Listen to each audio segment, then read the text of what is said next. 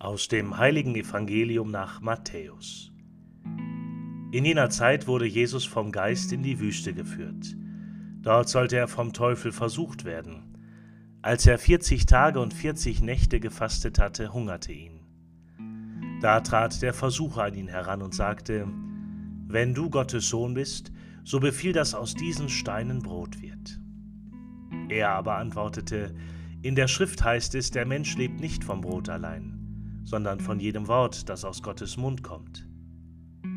Darauf nahm ihn der Teufel mit sich in die heilige Stadt, stellte ihn oben auf den Tempel und sagte zu ihm, Wenn du Gottes Sohn bist, so stürz dich hinab, denn es heißt in der Schrift, seinen Engeln befiehlt er um deinetwillen, und sie werden dich auf ihren Händen tragen, damit dein Fuß nicht an einen Stein stößt.